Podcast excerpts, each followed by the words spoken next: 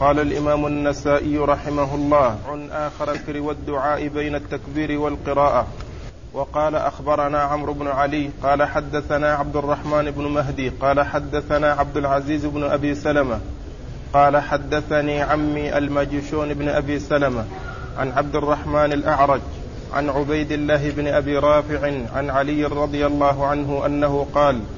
إن رسول الله صلى الله عليه وسلم كان إذا استفتح الصلاة كبر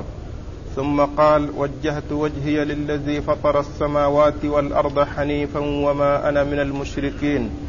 إن صلاتي ونسكي ومحياي ومماتي لله رب العالمين لا شريك له وبذلك أمرت وأنا أول وبذلك أمرت وأنا من المسلمين ثم أنت الملك لا إله إلا أنت أنا عبدك ظلمت نفسي واعترفت بذنبي فاغفر لي ذنوبي جميعا لا يغفر الذنوب إلا أنت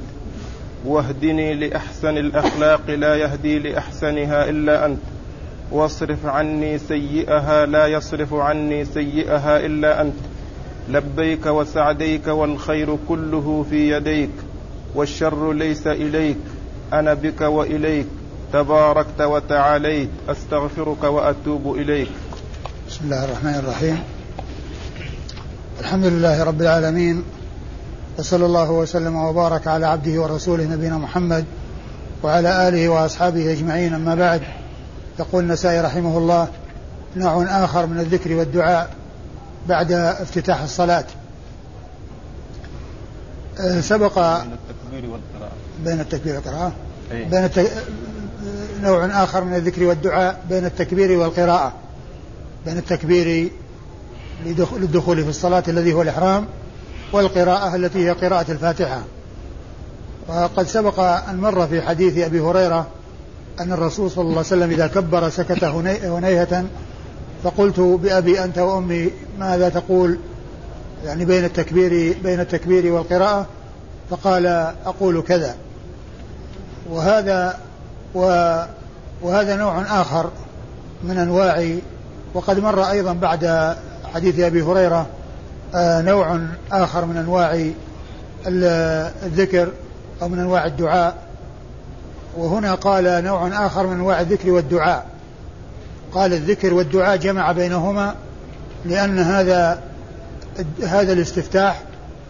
أو هذا الدعاء والذكر مشتمل على ذكر ودعاء ليس ذكرا فقط وليس دعاء فقط وإنما هو جامع بين الذكر والدعاء فأوله ثناء على الله عز وجل وجهت وجهي الذي فطر السماوات والأرض حنيفا وما أنا من المشركين إن صلاتي ونسكي ومحيا ومماتي لله رب العالمين لا شريك له وبذلك أمرت وأنا من المسلمين كل هذا ذكر لله عز وجل ثم جاء بعد ذلك الدعاء وهو سؤال الله عز وجل بأن يهديه آه، بأن يهديه لأحسن الأخلاق لا يهدي لأحسنها إلا هو وأن يصرف عنه سيئها لا يصرف عنه سيئها إلا هو وأن يغفر له الذنوب لا يغفر الذنوب إلا هو فهذا كله دعاء لأن فيه ذكر ثناء على الله ودعاء الذي هو طلب من الله ذكر هو ثناء على الله ودعاء هو طلب من الله وسؤال من الله عز وجل تقرأ الأولى عن عبيد الله بن ابي رافع عن علي رضي الله عنه ان رسول الله صلى الله عليه وسلم كان اذا استفتح الصلاه كبر ثم قال وجهت وجهي للذي فطر السماوات والارض يعني اذا حنيفة. اذا استفتح يعني اذا اراد ان يستفتح لان التكبير هو هو هو الاستفتاح هو البدايه هو التحريم يعني اذا اذا اذا استفتح يعني انه إذا أراد أن يدخل في الصلاة كبر لأن تكبيرها تحريمها التكبير وقبل أن يقول الإنسان الله أكبر له أن يفعل ما شاء مما كان يفعله قبل الدخول في الصلاة فإذا قال الله أكبر دخل في الصلاة فحرم عليه بعدها ما كان حلالا عليه قبلها ما كان حلالا عليه قبلها مما لا يجوز مما لا يجوز في الصلاة من الكلام والأكل والشرب وغير ذلك من الأمور والذهاب والالتفات وغير ذلك من التصرفات التي لا تسوغ نعم استفتح الصلاة تكبر ثم قال وجهت وجهي للذي فطر السماوات والأرض حنيفا وما أنا من المشركين نعم. إن صلاتي ونسكي ومحياي ومماتي لله رب وجهت العالمين وجهت وجهي للذي فطر السماوات والأرض حنيفا وما أنا من المشركين هو اتجه إلى الله عز وجل وأقبل على الله وصار أو دخل في صلاة يناجي فيها الله ولهذا فقد وجه وجهه إليه وأقبل بقلبه وكليته إليه يسأله ويرجوه ويعبده ويثني عليه بما هو أهله سبحانه وتعالى ثم قال إن صلاتي ونسكي ومحياي ومماتي لله رب العالمين إن صلاتي ونسكي الصلاة التي هي هذه الصلوات الركوع والسجود ونسكي الذبح الذبح هو لله عز وجل الصلاة لله والذبح لله وجميع أنواع العبادة لله عز وجل ثم أتى بعد ذلك بما هو عام يشمل الدنيا والآخرة والحياة والممات والممات إن صلاتي ونسكي ومحياي ومماتي لله رب العالمين كل شيء له وكل شيء بيده وكل وكل شيء في تصرفه فهو سبحانه وتعالى يفعل ما يشاء ويحكم ما يريد هو الخالق وحده لا شريك له وهو المستحق للعبادة وحده لا شريك له فكما أنه لا خالق إلا الله ولا رازق إلا الله فلا معبود بحق سواه قال إن صلاتي ونسكي ومحياي ومماتي لله رب العالمين لا شريك له وبذلك أمرت وأنا من المسلمين نعم. اللهم أنت الملك لا إله إلا أنت أنا عبدك ظلمت نفسي واعترفت بذنبي فاغفر لي ذنوبي وهذا جميعا. وهذا من مما من التوسل بأسماء الله عز وجل وأن الإنسان يجعل بين يدي دعائه ثناء على الله عز وجل اللهم أنت الملك لا إله إلا أنت ظلمت نفسي أو يثني على الله عز وجل وأنه هو الملك الذي بيده ملكوت كل شيء المالك لكل شيء و آه ثم أيضا هو كما أنه هو الملك المتفرد بالملك فهو فهو المتفرد بالعبادة والمستحق للعبادة ففي ذلك ثناء على الله عز وجل بأفعاله وبأسمائه وبربوبيته وملكه وكذلك أيضا اعتراف بأنه هو الإله الحق الذي لا تصلح العبودية إلا له سبحانه وتعالى ولا يجوز أن يصرف شيء من أنواع العبادة لغيره سبحانه وتعالى لأنه الخالق وغيره مخلوق والعبادة لا تكون إلا للخالق لا تكون للمخلوق لأن هذا الذي يتعبد مخلوق فالمخلوق لا يعبد مخلوقا ولا يتعبد إلى مخلوق وإنما يعبد الخالق والله عز وجل خلق الخلق لعبادته قال وما خلقت الجن والإنس إلا ليعبدون فالعبادة حق الخالق ولا يجوز أن يصرف شيء ولا يجوز أن يصرف المخلوق منها شيئا للمخلوق بل هي كلها للخالق وحده لا شريك له اللهم أنت الملك لا إله إلا أنت ظلمت نفسي أنا عبدك ظلمت نفسي أنا عبدك اللهم أنت الملك لا إله إلا أنت أنا عبدك ظلمت نفسي في اعتراف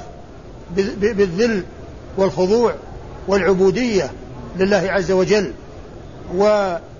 آه، الله عز وجل آه، ذكر في كتابه العزيز وصف رسوله الكريم صلى الله عليه وسلم بهذا الوصف الذي هو كونه عبد لله وهذا من أخص أوصافه أن يكون عبدا لله عز وجل ولهذا عندما يأتي ذكر الأمور العظام يذكر بلفظ العبد سبحان الذي أسرى بعبده سبحان الذي أسرى بعبده في الإسراء تبارك الذي نزل الفرقان على عبده وأنه لما قام عبد الله يدعوه فيأتي آه، ذكر الرسول صلى الله عليه وسلم بوصف العبودية عبوديته لله عز وجل وأنه عبد لله في المقامات العالية والمقامات الشريفة و آه، والرسول الكريم صلى الله عليه وسلم أيضا يعجبه ذلك ويحب أن يوصف بأنه عبد الله ولهذا قال في الحديث الذي رواه البخاري في صحيحه من حديث عمر رضي الله عنه قال عليه الصلاة والسلام لا تطروني كما أطرت النصارى ابن مريم إنما أنا عبد فقولوا عبد الله ورسوله إنما أنا عبد عبد لله فقولوا عبد الله ورسوله فهو عليه الصلاة والسلام يحب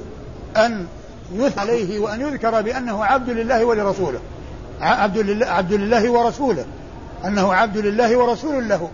صلوات الله وسلامه وبركاته عليه فوصف العبودية والرسالة هذه آه، من أخص أوصافه وكان يحب أن يذكر بهذين الوصفين ولهذا قال فقولوا عبد الله ورسوله فهو عبد لا يعبد ورسول لا يكذب فما دام أنه عبد لله فالعباد يعبدون الله ولا يعبدون وهو رسول الله فلا يكذب بل يطاع ويتبع ويصدق في كل ما جاء به عن الله عن الله سبحانه وتعالى وأنا عبدك ظلمت نفسي واعترفت بالذنب نعم ظلمت نفسي واعترفت بذنبي إن يعني هذا هذا كله تذلل وخضوع لله عز وجل أولا ثناء على الله عز وجل بأنه الملك وأنه الذي لا إله إلا هو ثم اعتراف بذله وخضوعه وعبوديته لله بقوله أنا عبدك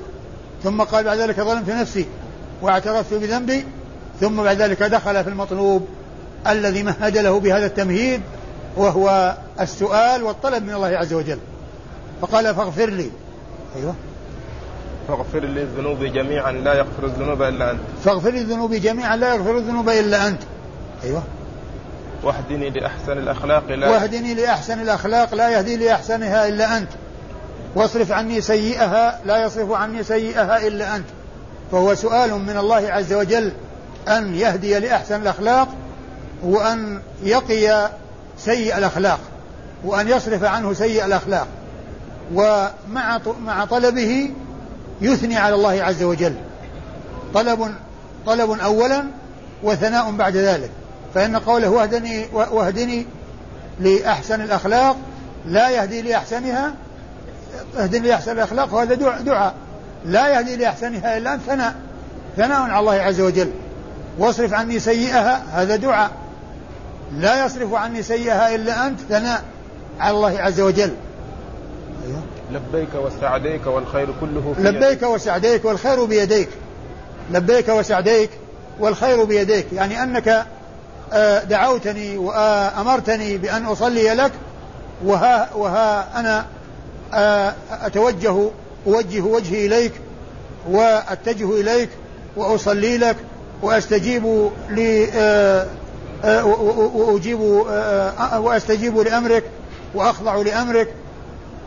والخير بيديك كل خير فهو من الله عز وجل ما بالناس من نعمة إلا وهي منه سبحانه وتعالى وما بكم من نعمة فمن الله وإن تعدوا نعمة الله لا تحصوها فالخير كله من الله ثم قال والشر ليس إليك من المعلوم أن عقيدة أهل السنة والجماعة أن كل ما يقع في الكون والوجود فهو بقضاء الله وقدره وبخلقه وإيجاده لا يكون في الكون شيء بغير إرادته ومشيئته وبغير خلقه وتكوينه سبحانه وتعالى الله تعالى خالق كل شيء وهو على كل شيء قدير فكل ما يقع في الكون فهو خلق الله وهو إيجاد الله ولا يقع إلا بمشيئة الله وإرادته سبحانه وتعالى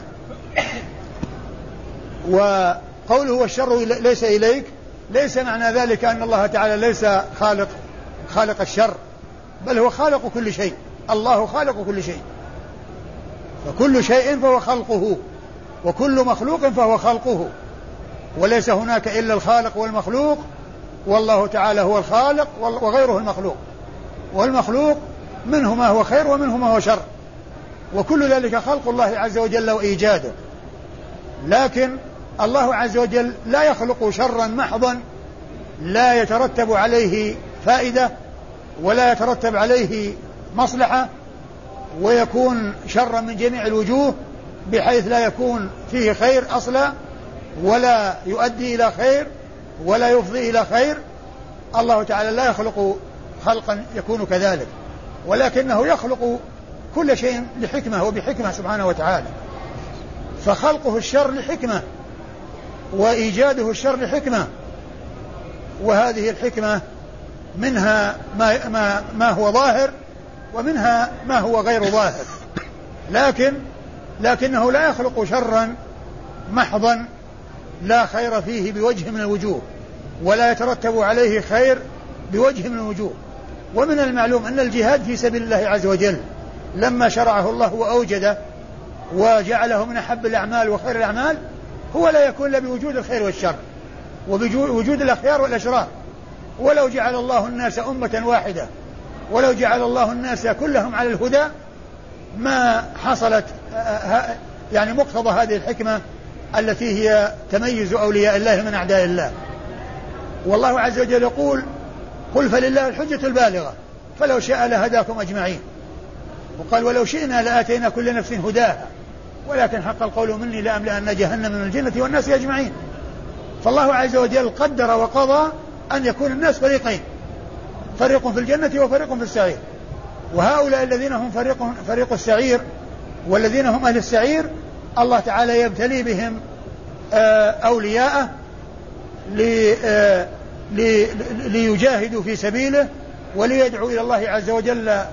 آه، الناس إلى الحق والهدى كما قال الله عز وجل والله يدعو إلى دار السلام يعني يدعو كل أحد كل مدعو إلى دار السلام ويهدي من يشاء إلى صراط مستقيم وإذا فالحديث لا يدل على أن الشر لا يضاف إلى الله خلقا وإيجادا وأن له وأن الشر له خالق غير الله أبدا كل شيء هو خلق الله وإيجاده لكن الله عز وجل لا يخلق شرا محضا لا خير فيه في وجه وجوه ولا يترتب عليه ولا يترتب عليه خير ولا يترتب عليه مصلحة وفائدة بوجه من الوجوه ثم أيضا آه، أيضا مما يناسب هذا المعنى أن يقال إن الشر لا يضاف إليه استقلالا وانفرادا ولا يثنى على الله عز وجل بإضافة الشر إليه بأن يقال يا خالق الشر أو يا خالق الحيات أو يا خالق العقارب أو ما إلى ذلك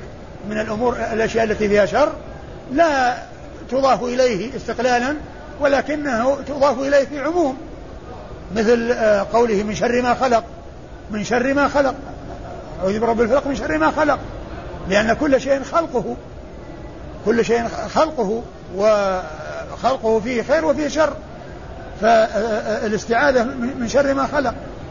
فلا يضاف الشر إلى الله عز وجل على سبيل الانفراد وأن يخاطب ويدعى بكونه خالق الشر وإنما يدعى بأنه خالق الخلق وخالق السماوات والأرض وكل ذلك الخير والشر يدخل في عموم خلقه سبحانه وتعالى لكن كونه يدعى به استقلالا وينادى به استقلالا لا لا يصلح ولا يناسب ولهذا لما ذكر الله عز وجل عن الجن في سورة الجن ذكر الخير والشر آه، جاء ذكر الشر غير مضاف وغير منسوب إليه وبني للمجهول وأما الخير فأضيف إلى الله عز وجل وأنا لا ندري أشر أريد ممن في الأرض أم أراد بهم ربهم رشدا وأنا لا ندري أشر نريد مع أن الله تعالى هو الذي يريد الخير ويريد الشر لكن هذا من الأدب بأن الشر لا يضاف إليه آه، على سبيل الاستقلال والخير يضاف إليه وكل شيء يضاف إليه على سبيل الإجمال وأن لا ندري أشر أريد من في الأرض أم أراد بهم ربهم رشدا فعند الخير, عند الخير قال ربهم أراد بهم ربهم وعند الشر قال أريد من في الأرض والذي أراد هو الله عز وجل والذي أراد هو الله سبحانه وتعالى إذا هذا هو معنى قوله والشر ليس إليه ولهذا لا حجة للمعتزلة القائلين بأن العباد يخلقون أفعالهم وأن الله تعالى غير خالق الشر وأن العباد هم الذين يخلقون أفعالهم والمعاصي هم التي يوجدونها والله تعالى ليس خالقا لها الله تعالى يقول والله خلقكم وما تعملون الله تعالى خالق العباد وخالق أفعال العباد وكل شيء في الوجود فهو خلقه ما يكون حركة ولا سكون ولا وجود ذرة ولا وجود خير وشر إلا وهو بمشيئة الله وإرادته ما شاء الله كان وما لم يشأ لم يكن واعلم أن الأمة لو اجتمعوا على أن ينفعوك بشيء لم ينفعوك إلا بشيء قد كتبه الله لك ولو اجتمعوا على أن يضروك لم يضروك إلا بشيء قد كتب الله عليك رفعت الأقلام وجفت الصحف قل لن يصيبنا إلا ما كتب الله لنا ما أصاب من مصيبة في الأرض ولا في أنفسكم إلا في كتاب من قبل أن نبرأها إن ذلك على الله يسير فهذا هو معنى قوله والشر ليس إليك يعني لا يضاف إليك استقلالا وانفرادا ولا آه ولا يضاف إليك أنك تخلق شرا محضا لا يترتب عليه خير وفائدة وليس تحته حكمة ومصلحة بوجه من الوجوه بل كل ما تخلقه من خير وشر فهو لحكمة نعم، والشر ليس إليك أنا بك وإليك أنا بك وإليك أنا بك آه، عائد بك ومعتصم بك وملتجئ إليك وصائر إليك وأيل إليك فأنا بك وإليك أيوة. تباركت وتعاليت تباركت وتعاليت ثناء على الله عز وجل نعم. استغفرك وأتوب إليك استغفرك وأتوب إليك يعني آه، آه، آه، استغفار وتوبة نعم اسناد يقول أخبرنا عمرو بن علي أخبرنا عمرو بن علي هو الفلاس وهو ثقة محدث ناقد حديثه أخرجه أصحاب الكتب الستة عبد الرحمن بن مهدي عن عبد الرحمن بن مهدي وهو كذلك محدث ناقد وثقة ثبت وحديثه أخرجه أصحاب الكتب الستة قال حدثنا عبد العزيز بن أبي سلمة عبد العزيز بن أبي سلمة عبد العزيز بن عبد الله بن أبي سلمة الناجشون وهو ثقة خرج حديثه أصحاب الكتب الستة قال حدثني عمي الماجشون حدثني عمي الماجشون بن أبي سلمة الباجشون هو أخو عبد الله لأنها لأن ذاك عبد العزيز بن عبد الله بن أبي سلمة وهذا الماجشون بن أبي سلمة وما وقفت على ترجمته ما أدري شفتوا لي ترجمة وليس هو يعقوب بن أبي سلمة ما الماجشون التيمي ها؟ اسمه يعقوب بن أبي سلمة يعقوب بن أبي سلمة أيه؟ وقالوا لقب الماجشون ما ذكر لقبه لكن يعني روى عنه هذا وروى عنه هذا ما أدري أنا ما ما يعني اهتديت ما اهتديت إلى ترجمته لكن لعلي آه، آه، أتمكن من ذلك وأنبه على ذلك نعم. عن عبد الرحمن الأعرج ولكنهم من أخرج له مسلم لأن الحديث في صحيح مسلم وقد رواه من طريق آه، من طريق عبد العزيز بن أبي سلمة عن عمه الماجشون ابن أبي سلمة نعم حديث آه، واللي بعده هو, هو هذا الذي يعقوب يعقوب ايضا اخرج صدوق اخرجه مسلم ابو داود والترمذي والنسائي قال يعني روى عن عمه يعقوب ابن ابي سلمه المجشون صاحب تهذيب الكمال يقول هكذا تهذيب الكمال؟ ايوه روى عن عمه يعقوب ابن ابي سلمه المجشون بس الماجشون هذه ما ادري يعني هل في وصف ولا ولا ولا نسبه يعني الماجشون عدد نعم يقال فلان الماجشون تأتي في آخر الأسماء على كل نتحقق من ذلك ونذكره عن عبد الرحمن الأعرج عن عبد الرحمن الأعرج وهو عبد الرحمن بن هرمز لقبه الأعرج وهو ثقة خرج حديثه أصحاب الكتب الستة عن عبيد الله بن أبي رافع عن عبيد الله بن أبي رافع آآ آه، آآ آه، آه، أبو رافع هو مولى رسول الله صلى الله عليه وسلم وعبيد الله هذا ثقة خرج حديثه أصحاب الكتب الستة وكان كاتب علي بن أبي طالب وهو يروي عن علي بن أبي طالب أمير المؤمنين أبي الحسنين ابن عم رسول الله صلى الله عليه وسلم وصهره على ابنته فاطمة ورابع الخلفاء الراشدين الهادين المهديين رضي الله تعالى عنه وعن الصحابة أجمعين وحديثه عند أصحاب الكتب الستة قال أخبرنا يحيى بن عثمان الحمصي قال حدثنا ابن حمير قال حدثنا شعيب بن أبي حمزة عن محمد بن المنكدر وذكر آخر قبله عن عبد الرحمن بن هرمز الأعرج عن محمد بن مسلمة رضي الله عنه أن رسول الله صلى الله عليه وسلم كان إذا قام يصلي تطوعا قال الله أكبر وجهت وجهي للذي فطر السماوات والأرض حنيفا مسلما وما أنا من المشركين ان صلاتي ونسكي ومحياي ومماتي لله رب العالمين لا شريك له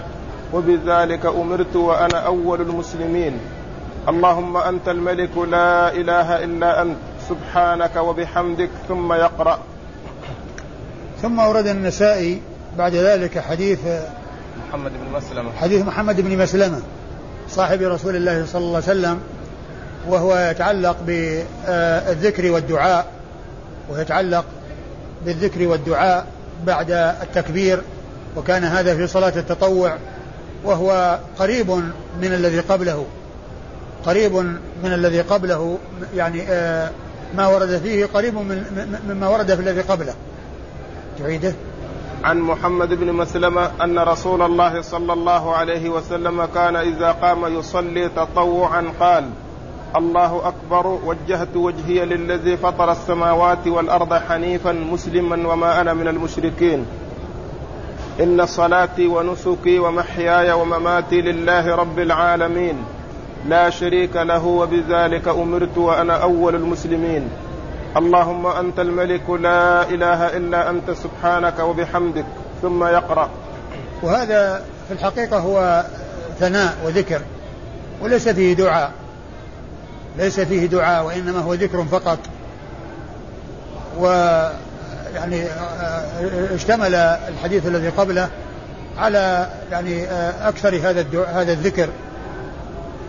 وليس فيه دعاء لأنه ليس فيه طلب وإنما كله ثناء على الله عز وجل وتعظيم له الإسناد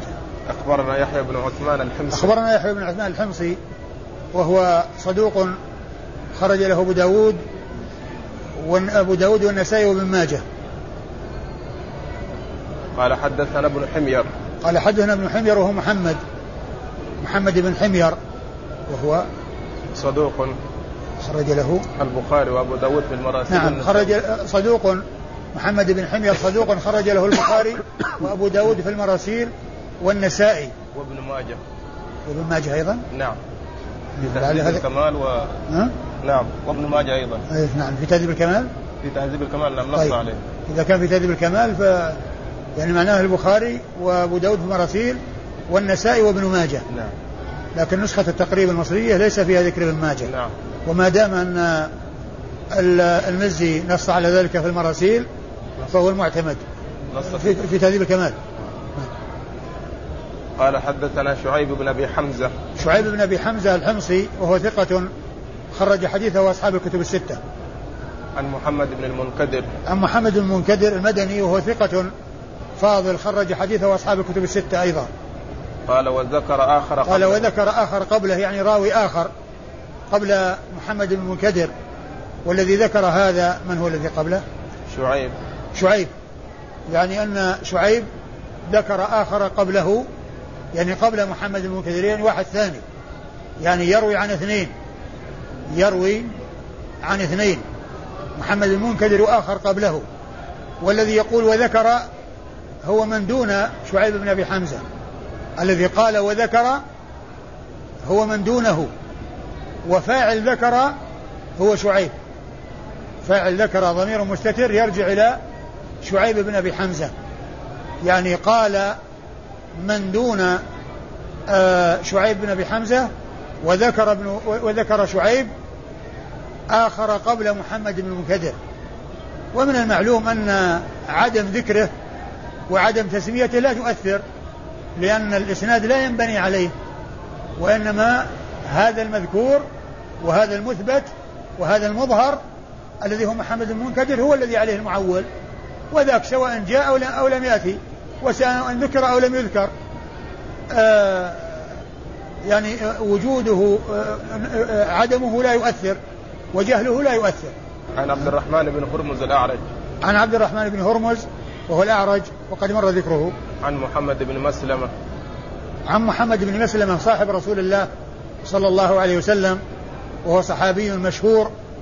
قال الحافظ أنه أكبر من يسمى محمد من, من, اسمه محمد في الصحابة أكبر آه، الذين سموا محمدا من الصحابة هو أكبرهم الذين سموا بمحمد كثير آه، عدد ولكن أكبرهم هذا الذي هو محمد ابن مسلمة وحديثه أخرجه أصحاب الكتب الستة قال نوع آخر من الذكر بين افتتاح الصلاة وبين القراءة وقال أخبرني عبيد الله بن فضالة بن إبراهيم قال أخبرنا عبد الرزاق قال حدثنا جعفر بن سليمان عن علي بن علي عن أبي المتوكل عن أبي سعيد الحديث الذي قبل هذا له ترجمة خاصة؟ لا أو تابع لذاك تابع لذاك آه، طيب عن أبي المتوكل عن أبي سعيد رضي الله عنه أنه قال إن النبي صلى الله عليه وسلم كان إذا افتتح الصلاة قال سبحانك سبحانك اللهم وبحمدك تبارك اسمك وتعالى جدك ولا إله غيرك ثم أورد النسائي هذه الترجمة وهي نوع آخر من الذكر وإنما قال والدعاء قال الذكر لأنه ذكر وليس فيه دعاء هو ثناء وليس فيه طلب وإنما كله تعظيم لله وثناء لله وثناء عليه سبحانه وتعالى وأورد في حديث أبي سعيد الخدري رضي الله عنه أن النبي صلى الله عليه وسلم إذا كبر قال سبحانك اللهم وبحمدك وتبارك اسمك وتعالى جدك ولا إله غيرك ولا إله غيرك نعم ولا إله غيره فهذا كله ذكر وثناء على الله عز وجل سبحانك اللهم وبحمدك وتبارك اسمك وتعالى جدك المراد بالجد هنا الجلال والعظمة يعني تعالت عظمتك تعالى جلالك ليس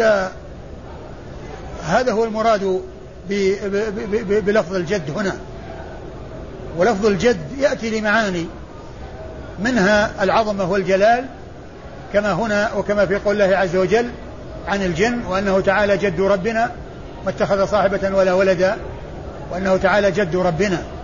فهنا المراد به الجلال والعظمة في الآية والحديث و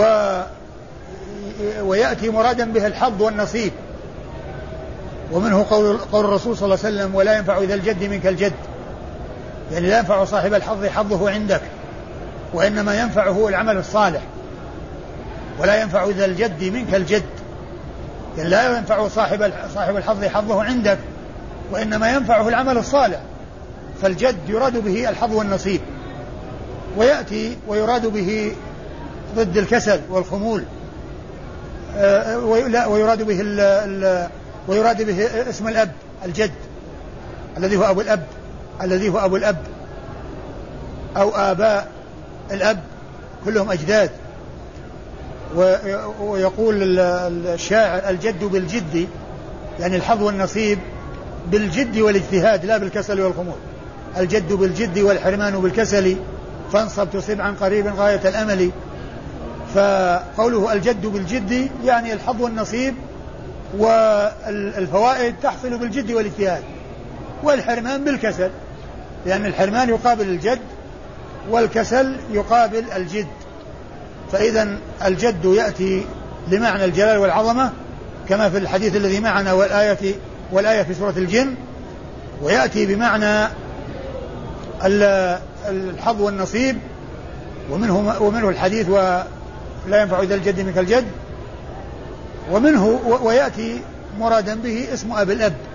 الذي هو الجد أخبر أخبرني عبيد الله بن فضالة يقول أخبرني إبراهيم عبيد الله بن إبراهيم بن فضالة ابن فضالة بن إبراهيم أخبرني عبيد الله ابن فضالة ابن إبراهيم النسائي وهو ثقة حافظ خرج حديثه النسائي وحده قال أخبرنا عبد الرزاق قال أخبرنا عبد الرزاق وهو ابن همام ابن نافع الصنعاني آه ثقة حافظ مصنف وصاحب كتاب المصنف وهو موسوعة كبيرة في الأحاديث والآثار مشتمل على الآثار يعني مثل مصنف ابن أبي شيبة ومصنف عبد عبد الرزاق هذه مظان الآثار عن السلف مظان الآثار عن السلف وكلامهم من الصحابة ومن بعدهم فهو مشتمل على الأحاديث والآثار كتابه المصنف وحديثه أخرجه أصحاب الكتب الستة وهو شيخ الإمام أحمد وهو الذي روى عنه الإمام مسلم وكذلك البخاري رووا أحاديث صحيفة همام منبه لأنه من طريق عبد الرزاق يعني صحيفة همام منبه تروى من طريق طريق عبد الرزاق عن همام عن معمر عن همام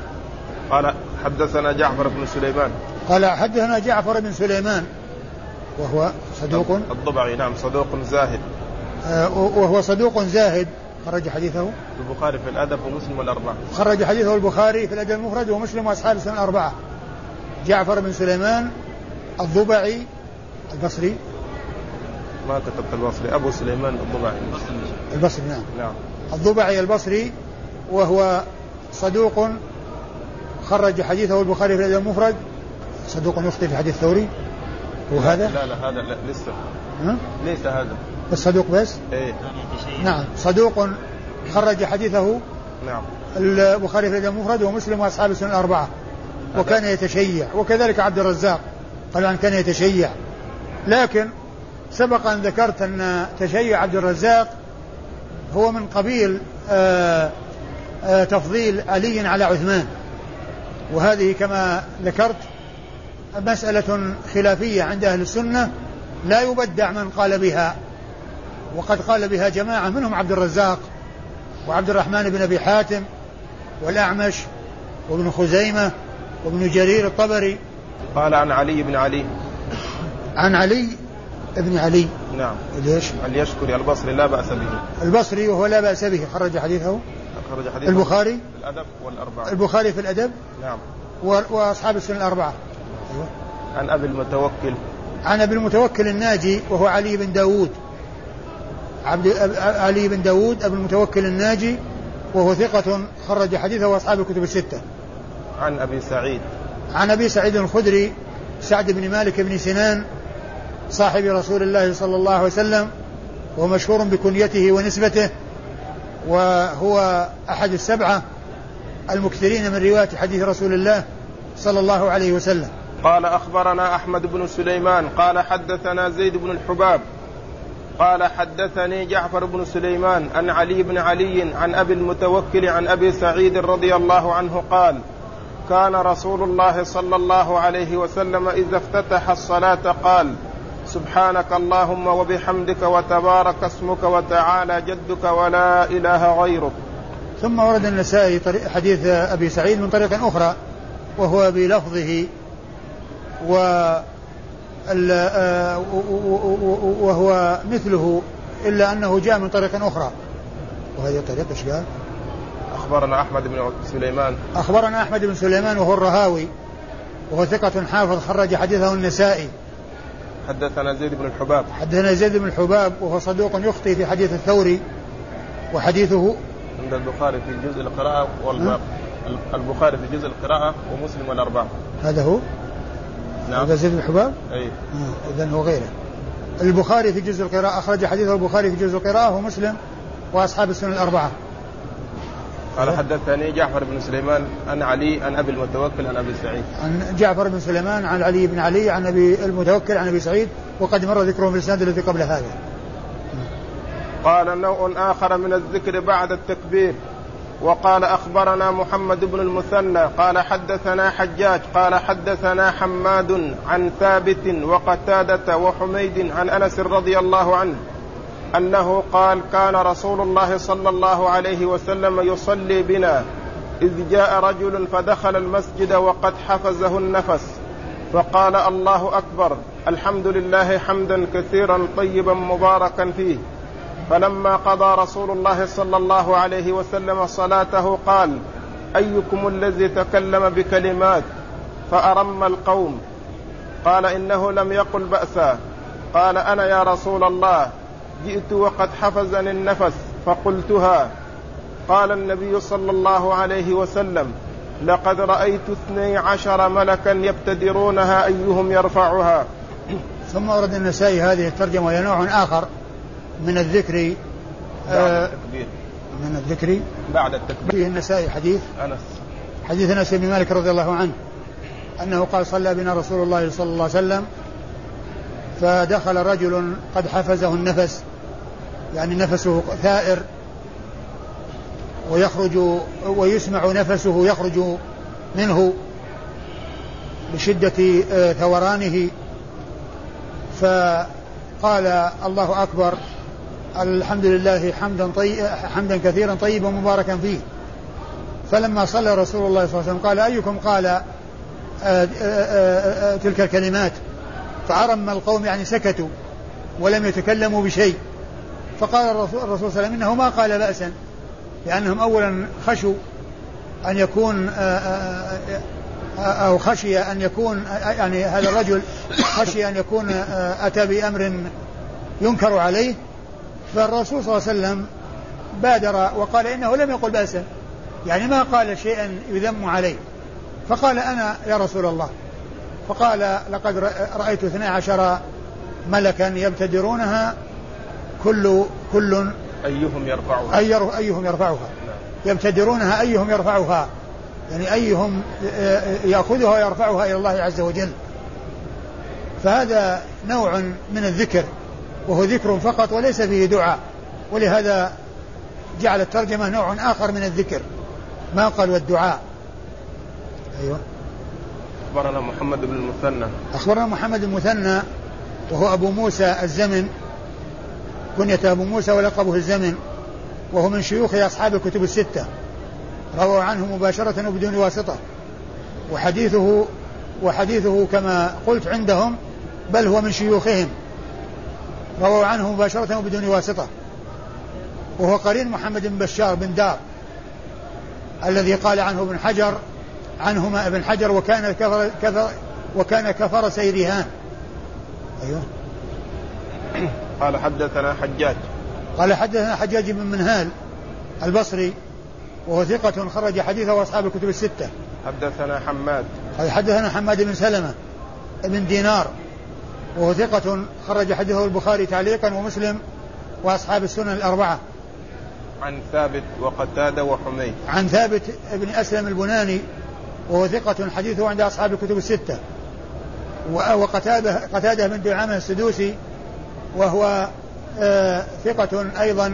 وحديثه عند أصحاب الكتب الستة وكذلك أيضا حميد بن أبي حميد الطويل وهو ثقة حديثه عند أصحاب الكتب الستة والثلاثة يروون عن أنس بن مالك صاحب رسول الله صلى الله عليه وسلم أنس بن مالك صاحب رسول الله صلى الله عليه وسلم وأحد السبعة المكثرين من حديث رسول الله صلوات الله وسلامه وبركاته عليه آه، الإسناد وش يقول عدنا نعم محمد المثنى أي نعم عن حماد حجاج وحماد عن حجاج عن حماد نعم عن ثابت نعم رباعي آه، الثلاثة في طبقة واحدة وكلهم شيوخ يروي عنهم حماد وهم يروون ثلاثتهم عن أنس